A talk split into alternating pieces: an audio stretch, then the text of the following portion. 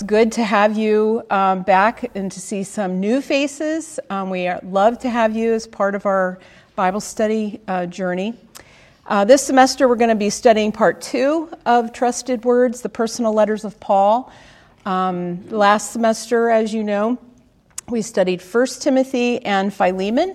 We were introduced to the Apostle Paul as well to the recipients of those two letters, Timothy who we learned uh, Paul considered him a child in the faith and whom Paul had sent to Ephesus in order to confront the false teaching uh, there that was influencing the church uh, in that place. And Philemon, who was also a fellow believer, who came to faith under the teaching of Paul, and to whom Paul made an appeal on behalf of another fellow believer, Onesimus. Now, Onesimus had he was a runaway slave turned humble servant who desired to return to the master from whom he had fled.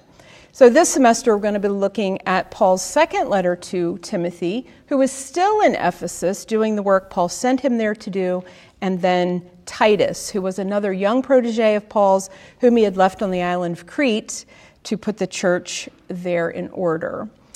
If you recall from last semester, Timothy was Jewish. His mother was Jewish, though his father was a Greek, so he was considered Jewish.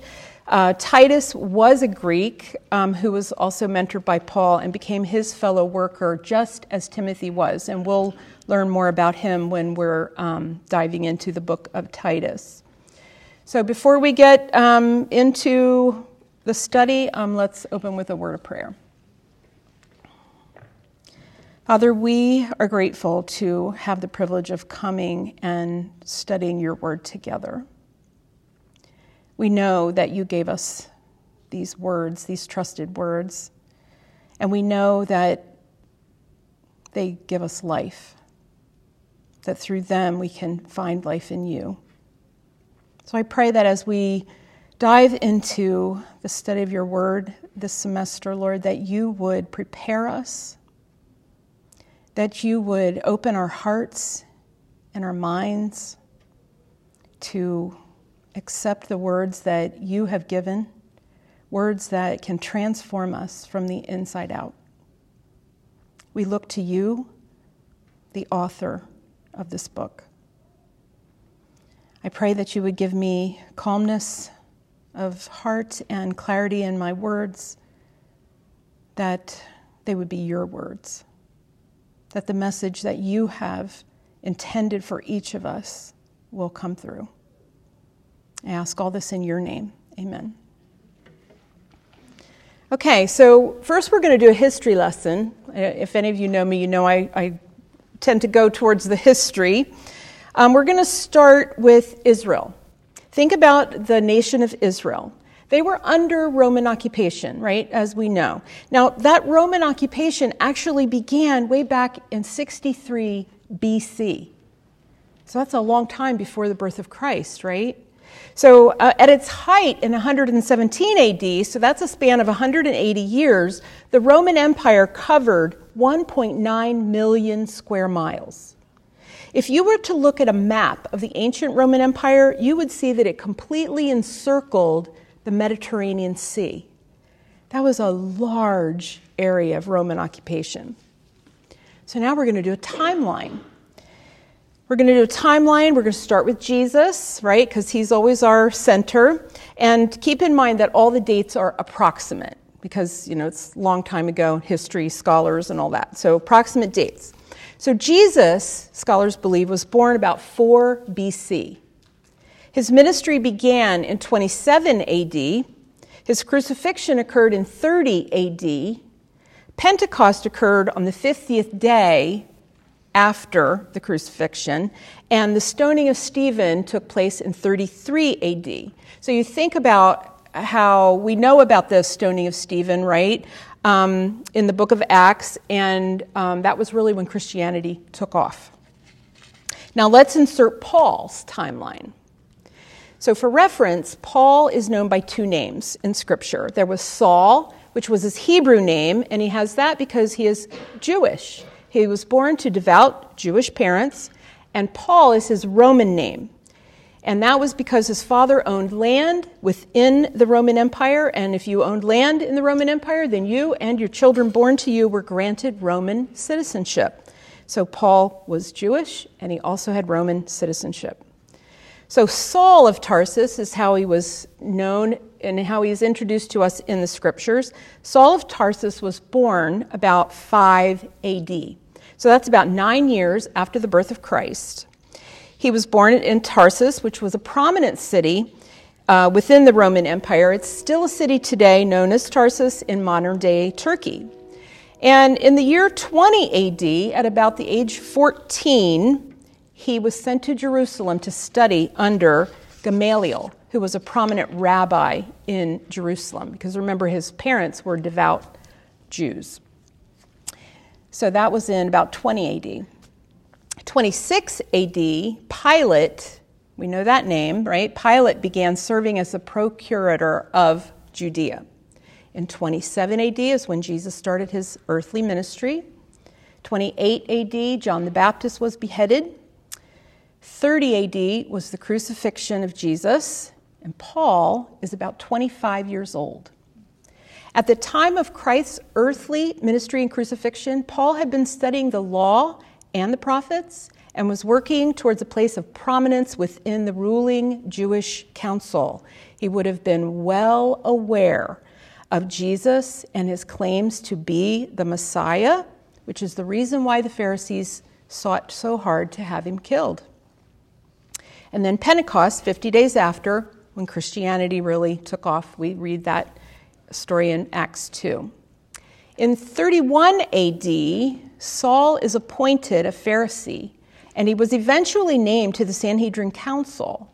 And that was an elite group of ruling elders in Judaism that consisted of both Pharisees and Sadducees. Now, Saul, he was zealous in the traditions of Judaism right? In Galatians 1:14 he told us that he was advancing well beyond others his age. He was he was really working hard in that role as a Pharisee. And as part of the Sanhedrin Council, Saul was well aware of what was happening in Jerusalem after Pentecost had started, as people were converting from Judaism and turning to follow this new booming sect of Christ's followers. And this angered him. He well knew the history of the Jewish people and how, whenever they turned away from following after Yahweh, the nation suffered judgment. So the whole Old Testament had proved that over and over. So Saul was zealous for keeping the Jewish religion pure and following the law of Moses that was given by God. So in 33 AD, when Stephen had been stoned, Saul began persecuting believers. So we learned last semester that Saul, or Paul, believed that he was doing the right thing. These heretics, as they were viewed, needed to be stopped. So Saul set out to do just that, right? He got letters from the Jewish leaders in Jerusalem and he set out on his way to Damascus. It was a Syrian city that was en route to his own hometown of Tarsus, so he well knew the way.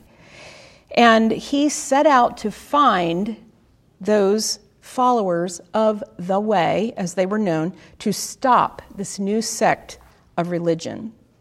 However, God had another plan in mind. And Jesus himself stopped Saul in his tracks on that road to Damascus. He said, Saul, Saul, why are you persecuting me?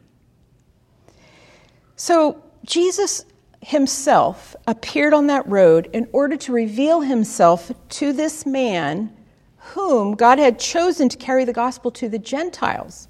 Jesus, the very one whom Saul had taken part of as part of that ruling Jewish leaders in Jesus' condemnation and death.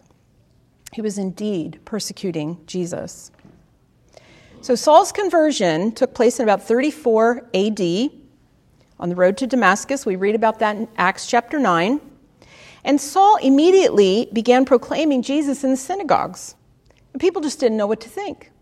Some were amazed, some were confused, and some were very angry. angry.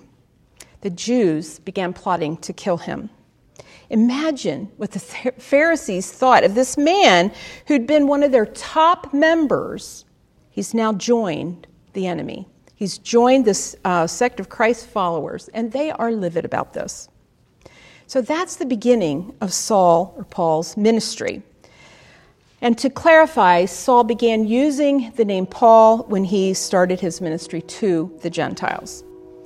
So now, let's think about what was happening in that culture at that time. First, you have the Jews. These were the followers of the Torah, the law of Moses, and they are intent on keeping the traditions of their forefathers intact. They were a very religious group of people on the outside.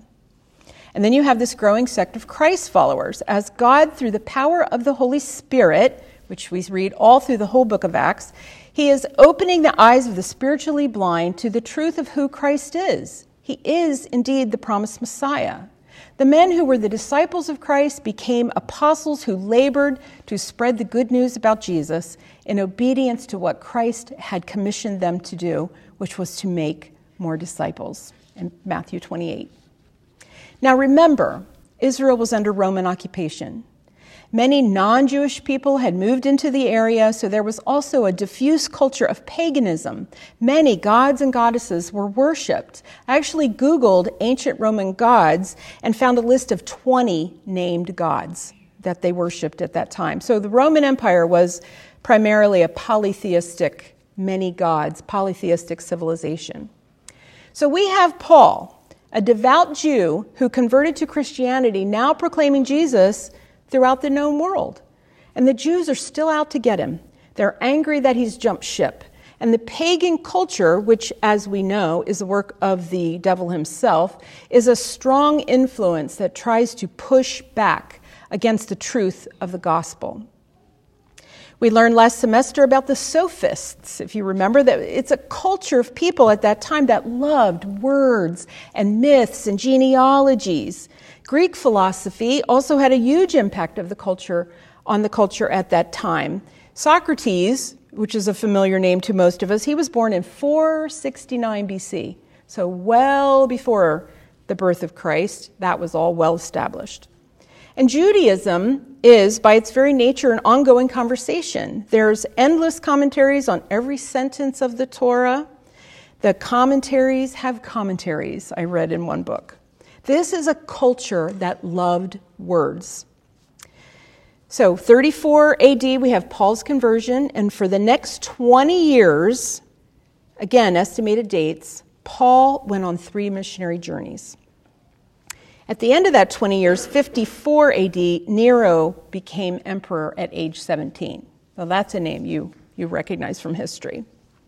So, those missionary journeys, three of them, during the third one, Paul actually sent Timothy back to Ephesus as he was going on to Macedonia. We read about that in 1 Timothy chapter 1. He was to instruct the church on how to behave as a pillar and buttress of the truth and Paul went on to Jerusalem. In Jerusalem, Paul was teaching in the temple. Now remember, his teachings were very contrary to what Judaism upheld, and this caused a huge riot and attracted the attention of the Romans. The Jews wanted Paul killed, but the Romans arrested him. You know, he's causing all this riot to go on, but it was through that arrest that Paul was actually protected from the Jews. We read about that in Acts 21. So from 57 to 59 AD, Paul is in Jerusalem and he's under arrest. And he's addressing the Jewish people, he's addressing the Jewish council, who just are not impressed with his message at all. He um, appeared before Governor Felix, and then Governor Festus, and then King Agrippa, all Roman uh, representatives, and he finally appealed to Caesar.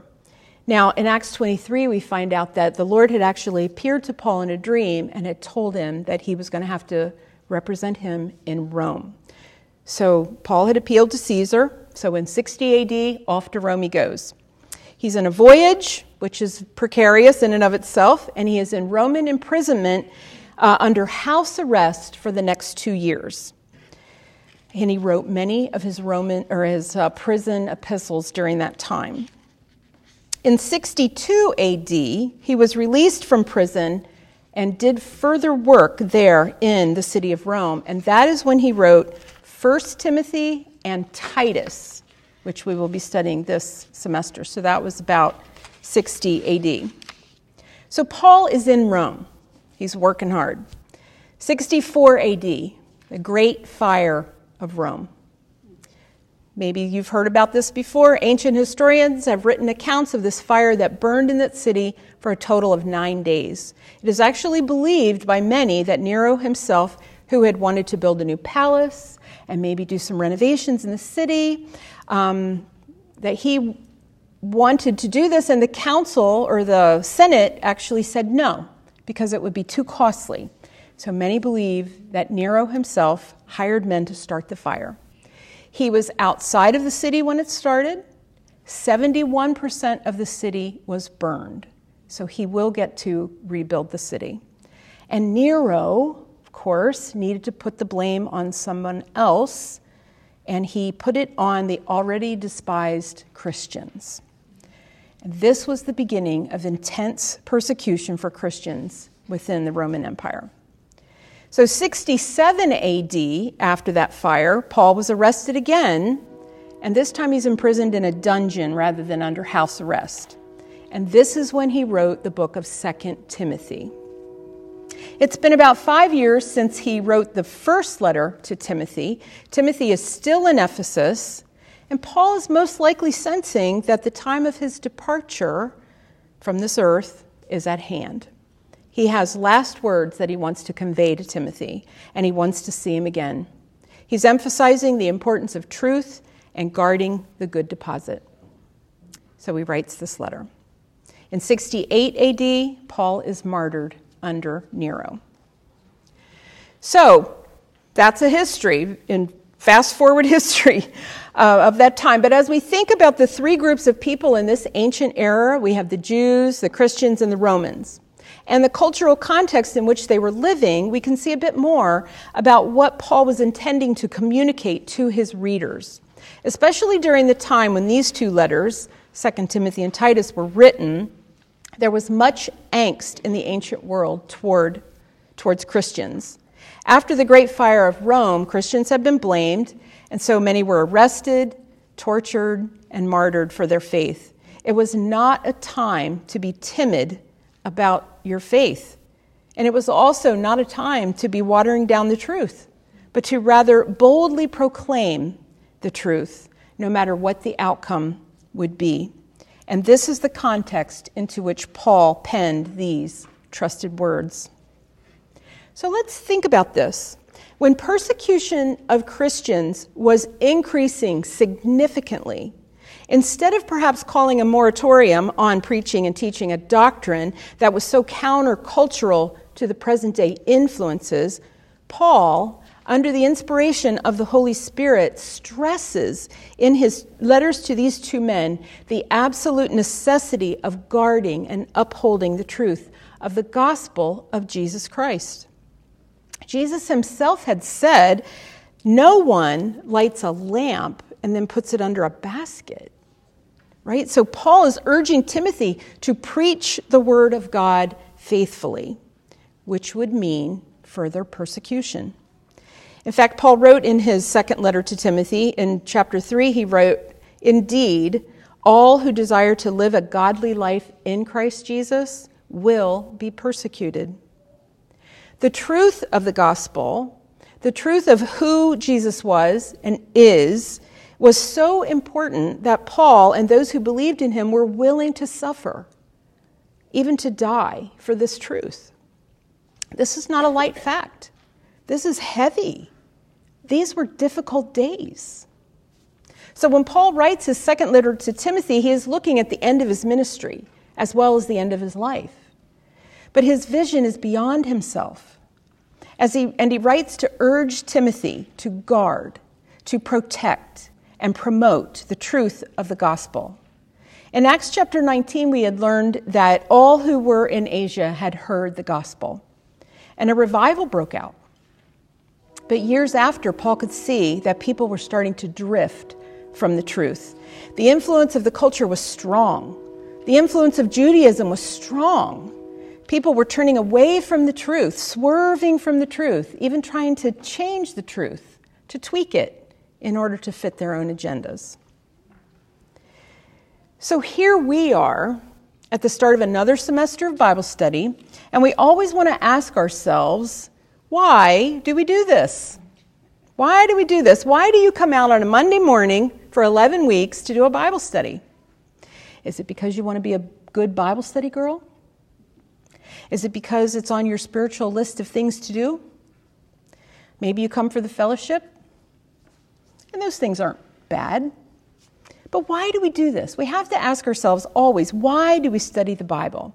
And in order to answer that question, I want to talk about a phrase that Paul mentions in, in both of his letters to Timothy, and he also says it in Titus and Philemon as well. So, five times in those four letters, he uses the phrase knowledge of the truth knowledge of the truth. In 1 Timothy chapter 2, as Paul is urging Timothy to make prayer a priority in his life and in the life of his church there in Ephesus, we read this.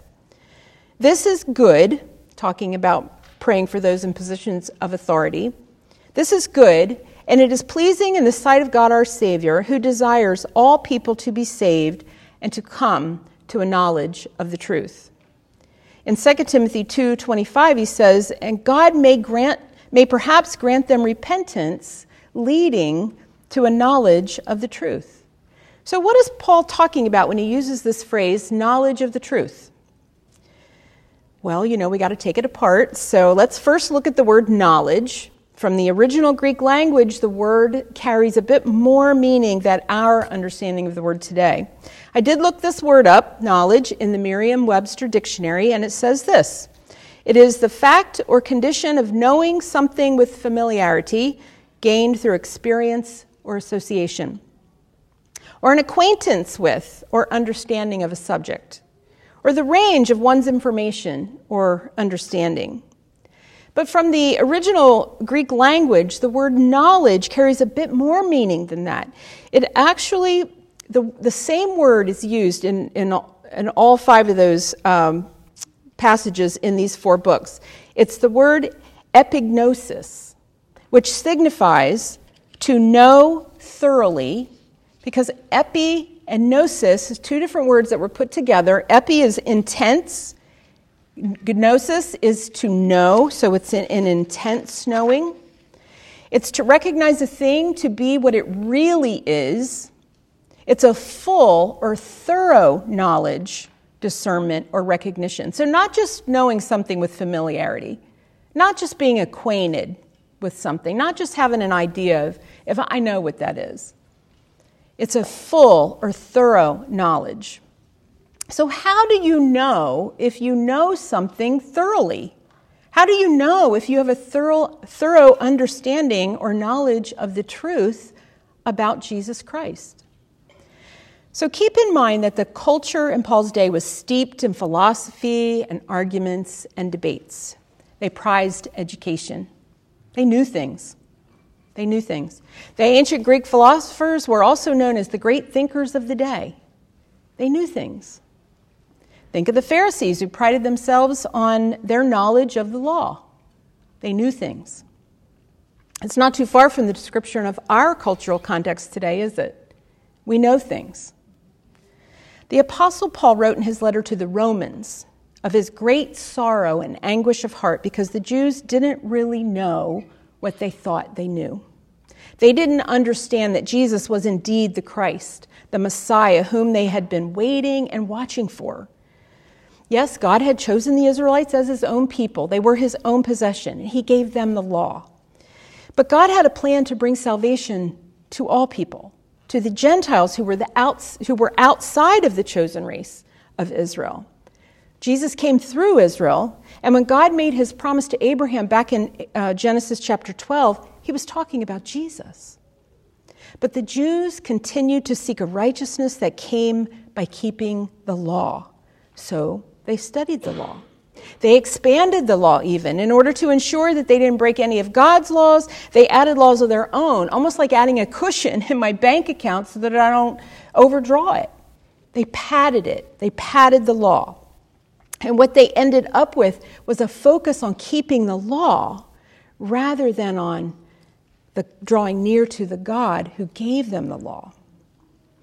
Paul wrote in his letter to the Romans in chapter 10, he wrote this Brothers, my heart's desire and prayer to God for them, the Jews, is that they may be saved. For I bear them witness that they have a zeal for God, but not according to knowledge.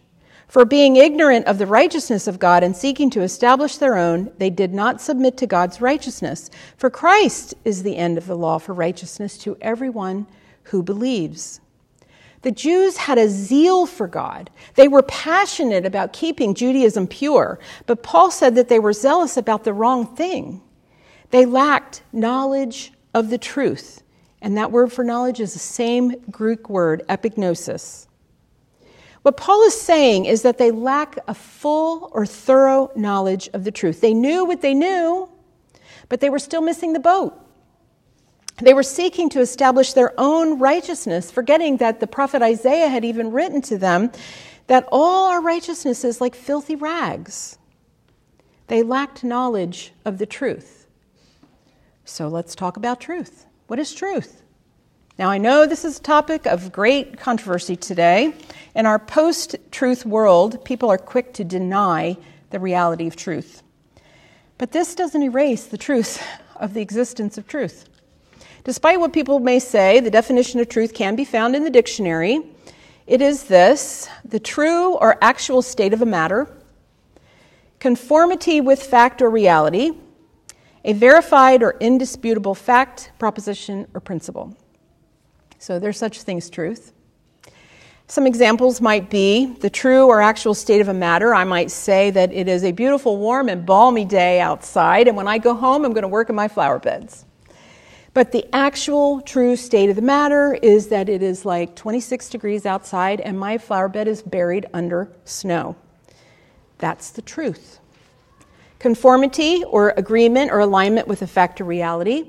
In math, 2 plus 2 equals 4. That's a fact. It's a truth. No matter how you try to rearrange it or reword it or new math it, it's always going to be the truth that 2 plus 2 equals 4 a verifiable or indisputable fact gravity. If I drop my Bible off the platform here, it's going to fall to the ground. Doesn't matter what I might think about it, the fact is, the truth is, it's going to fall. And if we think about natural laws, we know instinctively that there's truth in them, and there's usually an immediate consequence involved. If I drop my Bible, it's going to hit the ground unless I or something else intervenes. It's immediate, it's a law, it's a truth. But when it comes to the spiritual realm, people really don't want to hear about the existence of truth. They say that truth is relative, that you can choose your truth and I can choose my truth and we'll all be happy. But there is a truth that holds all truths, and we must align ourselves to it. To not align ourselves with it is to reject the truth, and that is sin.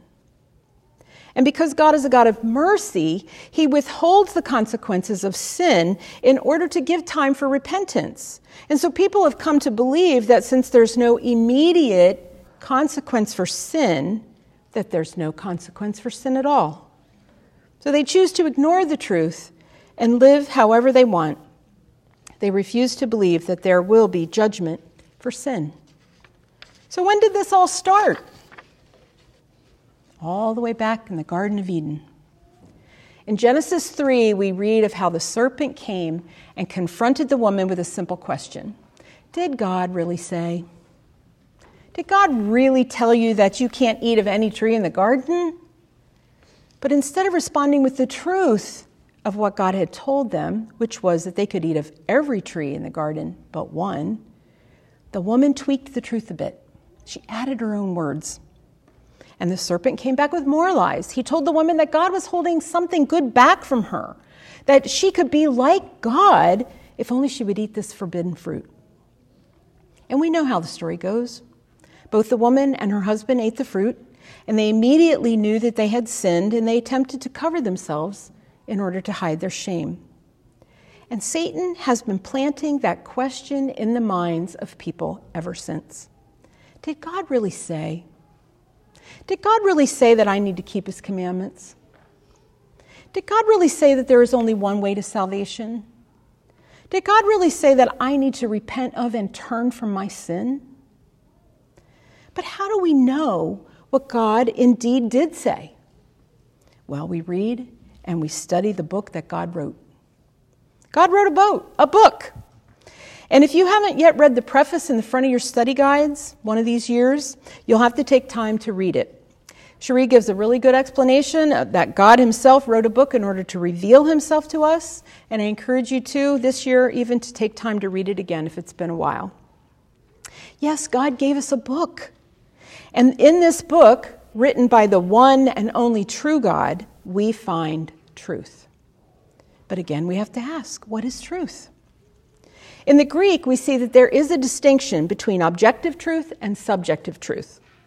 If something is objective, that means that it uh, originates from outside of us. 2 plus 2 equals 4. That's an objective truth. It's true outside of me. If something is subjective, it means it originates inside of us. So, like my feelings about 2 plus 2 equal 4, that's a subjective truth. In the Greek language, there's a distinction between the two. When Paul talks about having a knowledge of the truth, he's talking about an objective truth. There is a truth that is absolute, and it originates with God, which makes it objective, outside of us. In our current cultural uh, context, people balk against absolute truth. They want truth to be subjective. Each person can decide what their own truth is. Now, the Greek word for truth is aletheia, and it refers to divine revelation. And it is a, uh, it's related actually to a word that literally means what can't be hidden. It conveys the thought that truth is always there, always open and available for all to see, with nothing being hidden or obscured. The Hebrew word for truth is emeth, and it implies an everlasting substance and something that can be relied upon. What is truth? You know, this question was once posed and recorded for us in the book of John. Jesus stood before Governor Pilate on trial for blasphemy. The Jewish leaders had condemned him for claiming to be equal with God. But they didn't have the authority to put Jesus to death, so they took him to stand before Pilate and brought several false charges against him. Now, Pilate could see through the deception, and he doesn't really address the charges that they brought against Jesus. But in John 18, we have this recorded for us that Pilate asked Jesus if he was the king of the Jews. And Jesus ended up answering, My kingdom is not of this world. If my kingdom were of this world, my servants would have been fighting, that I might not be delivered over to the Jews. But my kingdom is not from the world. In, in other words, if my kingdom was of the world, we'd be in a battle right now so that my servants would be stopping to fight all this, or fighting to stop all this. But Pilate asked him again, So you are a king? And Jesus answered, You say that I am a king. Or, in other words, you are correct in saying, I am a king. For this purpose I was born, and for this purpose I have come into the world, to bear witness to the truth. And everyone who is of the truth listens to my voice. Now, there's very two important statements in there. First, Jesus came into the world for the very purpose of bearing witness to the truth. To bear witness means to serve as evidence or proof that something exists or is the case. So Jesus serves as evidence or proof that truth exists. Let's go back a bit to John 14. Jesus had washed his disciples' feet he had then told them that one of their own would betray him. Jesus tells the remaining disciples that he's going to go away and that they can't come with him, and they're upset by this. Peter even vows to lay down his life in defense for Jesus, but Jesus tells him, No, you're going to deny me three times before morning. But then Jesus, in the beginning of chapter 14, Jesus tells them, Don't be troubled. This is all part of the plan, you see. And I'm going to go away and prepare a place for you. And when the time is right, I'm going to come back and get you. But in the meantime, Jesus says to them, You know the way to where I am going. And Thomas said to him, Lord, we do not know where you are going. How can we know the way? And Jesus said to him, I am the way. I am the truth. I am the life. Jesus is the truth. Now, this is a rather incredible statement. I mean, how could a mere man be the truth? He couldn't be unless he was more than a man, which is what he actually claimed to be. The fact is, Jesus' claim was validated when he rose from the dead. In Romans 1 4, we read this speaking of Jesus Christ, He was declared to be the Son of God in power, according to the Spirit of holiness, by his resurrection from the dead. So Jesus goes on in John 14 to say that if they knew him, they would also know the Father. And Philip asked Jesus to show them the Father and that that would be enough. And Jesus responded, Well, have I been with you so long and you still do not know me? Whoever has seen me has seen the Father. So back up to John 18. The very one who is truth is standing before Pilate and then Pilate uttered these famous words What is truth? Truth must originate from somewhere. The stark reality is that Pilate was looking directly at the origin of all truth. And it really wasn't that truth stood before Pilate, but rather that Pilate stood before truth.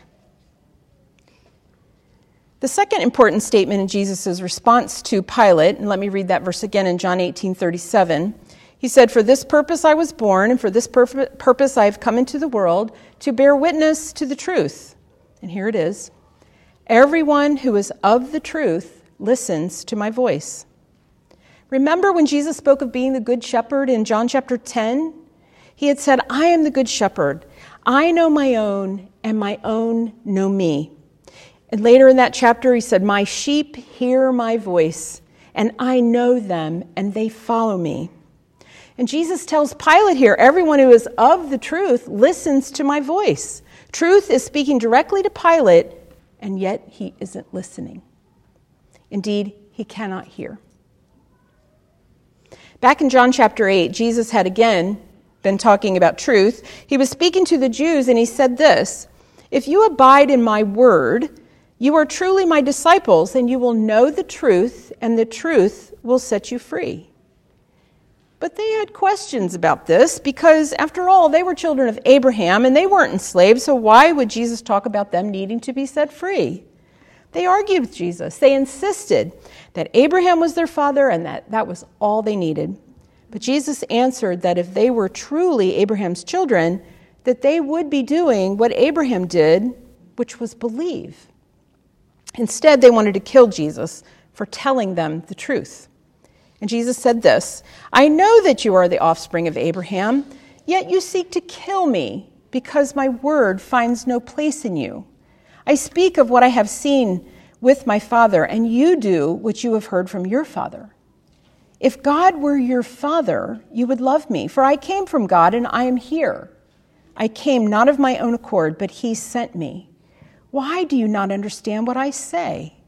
It is because you cannot bear to hear my word. You are of your father the devil, and your will is to do your father's desires. He was a murderer from the beginning and does not stand in the truth, because there is no truth in him. When he lies, he speaks out of his own character, for he is a liar and the father of lies. But I tell because I tell you the truth, you do not believe me. Which one of you convicts me of sin? If I tell you the truth, why do you not believe me? Whoever is of God hears the words of God. The reason why you do not hear them is that you are not of God. So the Jews had their own truth. They were children of Abraham, they had the law of Moses, they thought they knew the truth. They had knowledge, but not knowledge of the truth. Remember Paul's words in Romans 10 for they have a zeal for God, but not according to knowledge. They had knowledge, but it wasn't true knowledge. So there must be a difference between true knowledge and false knowledge. And it must be significant because Paul mentioned in his first letter to Timothy, we studied it last semester, in verse 20 of chapter 6, O Timothy, guard the deposit entrusted to you Avoid the irreverent babble and contradictions of what is falsely called knowledge, for by professing it, some have swerved from the faith. Paul was concerned, as we studied much last semester, about holding fast to the truth. It was important because if the truth was not upheld, it caused people to swerve away from the truth, to fall away from the faith. Paul even stated that there were some who were deprived of the truth. Paul wanted to be sure that Timothy wasn't going to be shy about tr- preaching the truth boldly. He wants him to be immersed in Scripture, to keep a close watch on himself and on the teaching, to be sure that the doctrine stayed sound. And he wrote these words in the midst of a culture ripe with angst against Christians. Persecution was rampant. Christ's followers were tortured and martyred for believing in Jesus as the Messiah, and yet they held fast. They held fast to the truth, to the truth of Jesus, and truth is Jesus. So we go back to the question we asked in the beginning of every semester why do we do this? Why do we study the Bible? Well, we study the Bible because it is where we learn about Jesus. In John 5:39, Jesus himself told us that the scriptures testified about him. We study the Bible because we cannot understand the things of God on our own. In 1 Corinthians 2:21 we read that the natural person does not accept the things of the spirit of God for they are folly to him and he is not able to understand them because they are spiritually discerned.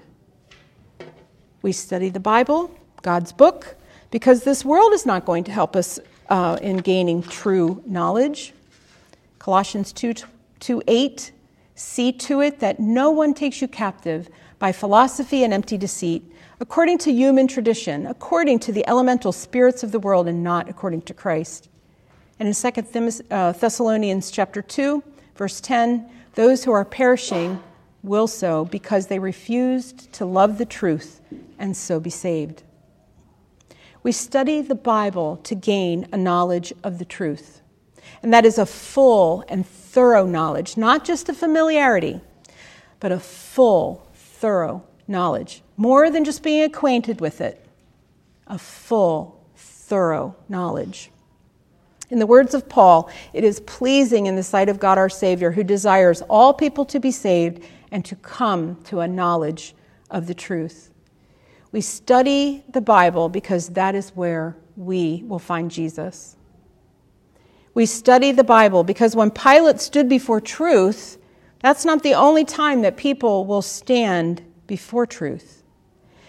In Matthew 7, we read this, and Jesus is speaking Not everyone who says to me, Lord, Lord, will enter the kingdom of heaven, but the one who does the will of my Father who is in heaven.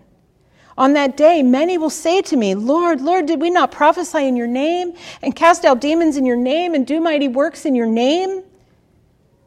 And then I will declare to them, I never knew you. Depart from me, you workers of lawlessness. Those people in that passage, they thought they knew Jesus. They knew things. They knew how to cast out demons in his name and do mighty works in his name and prophesy in his name. They knew all that. But they didn't know him. He didn't know them. So you see, one day, each of us is going to stand before truth, and we will be judged. And you need to know him before that day. Will Jesus be able to say that he knows you?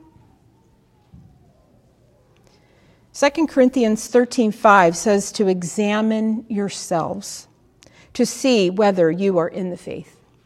Test yourselves. Or do you not realize this about yourselves that Jesus Christ is in you? Unless you indeed fail the test. We study the Bible because the Word of God is like a mirror where we can see our true selves in the reflection of the law. And what we'll see is just how much we need Him. We go there to be in His presence. A quote by Augustine that Cherie posted on social media this past week says this Treat the scriptures of God as the face of God. Melt in its presence. So many people today claim to love God but reject His Word. But it is through the Word of God, the Scriptures, that we see the face of Jesus, who is God in the flesh. Let us therefore receive the Scriptures with humility, go to them, and melt into the presence of our good and glorious God. This is why we study the Bible. Let's pray. Father, we worship you as truth. Your word tells us to worship you in spirit and in truth. Lord, I pray that you would reveal yourself to us in a deeper way than ever before this semester. May we humble ourselves before your words and look to you to transform us into the image of your Son. We ask all this in your name. Amen.